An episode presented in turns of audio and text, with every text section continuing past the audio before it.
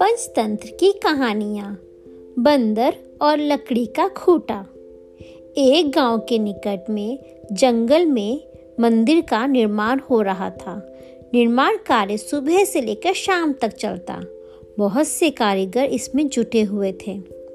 सुबह से शाम तक कारीगर वहाँ काम करते और दोपहर में भोजन करने गाँव आ जाया करते थे। एक दोपहर सभी कारीगर भोजन करने गाँव आए हुए थे। तभी बंदरों का एक दल निर्माणाधीन मंदिर के पास आ धमका और उछल कूद मचाने लगा। मंदिर में उस समय लकड़ी का काम चल रहा था। चिरी हुई शहतूत और अन्य लकड़ियाँ इधर उधर पड़ी हुई थी। बंदरों के सरदार ने बंदरों को वहाँ जाने से मना किया, किंतु एक शरारती बंदर नहीं माना। सभी बंदर जहाँ पेड़ पर चढ़ गए, वहीं वो शरारती बंदर शहतूत की लकड़ियों पर धमा चौकड़ी करने लगा। वह शहतूत के कई अचिरे लट्ठे रखे हुए थे।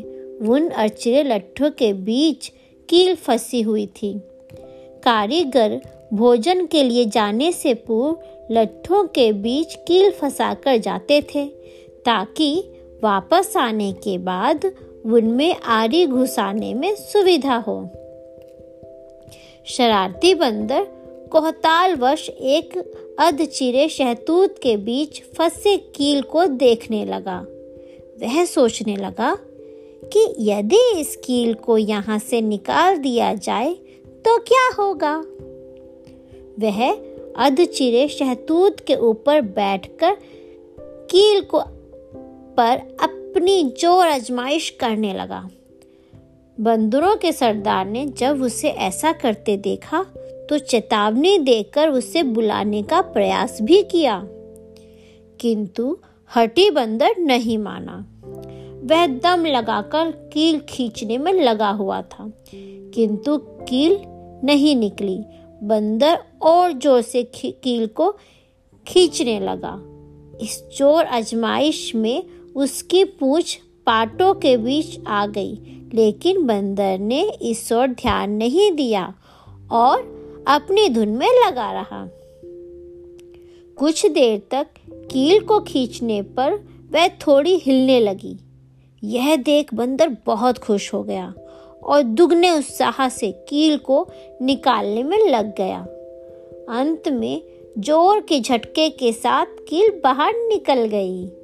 लेकिन जैसे ही कील बाहर निकली, अध चिरे पाट आपस में आ मिले और बंदर की पूछ उसमें दब गई। बंदर दर्द से चीख उठा। प्रहारते हुए उसने वहाँ से निकलने का भरसक प्रयास किया। किंतु नाकाम रहा। वह जितना दम लगाकर वहाँ से निकलने का प्रयास करता, उसकी पूंछ उतनी जख्मी हो जाती। बहुत देर तक वहाँ फंसा तड़पता रहा और अंतः अत्यधिक रक्त बह जाने के कारण उसकी मृत्यु हो गई। इस कहानी से हमें यह शिक्षा मिलती है कि जिस काम की जानकारी नहीं उसमें अनावश्यक हस्ताक्षेप नहीं करना चाहिए।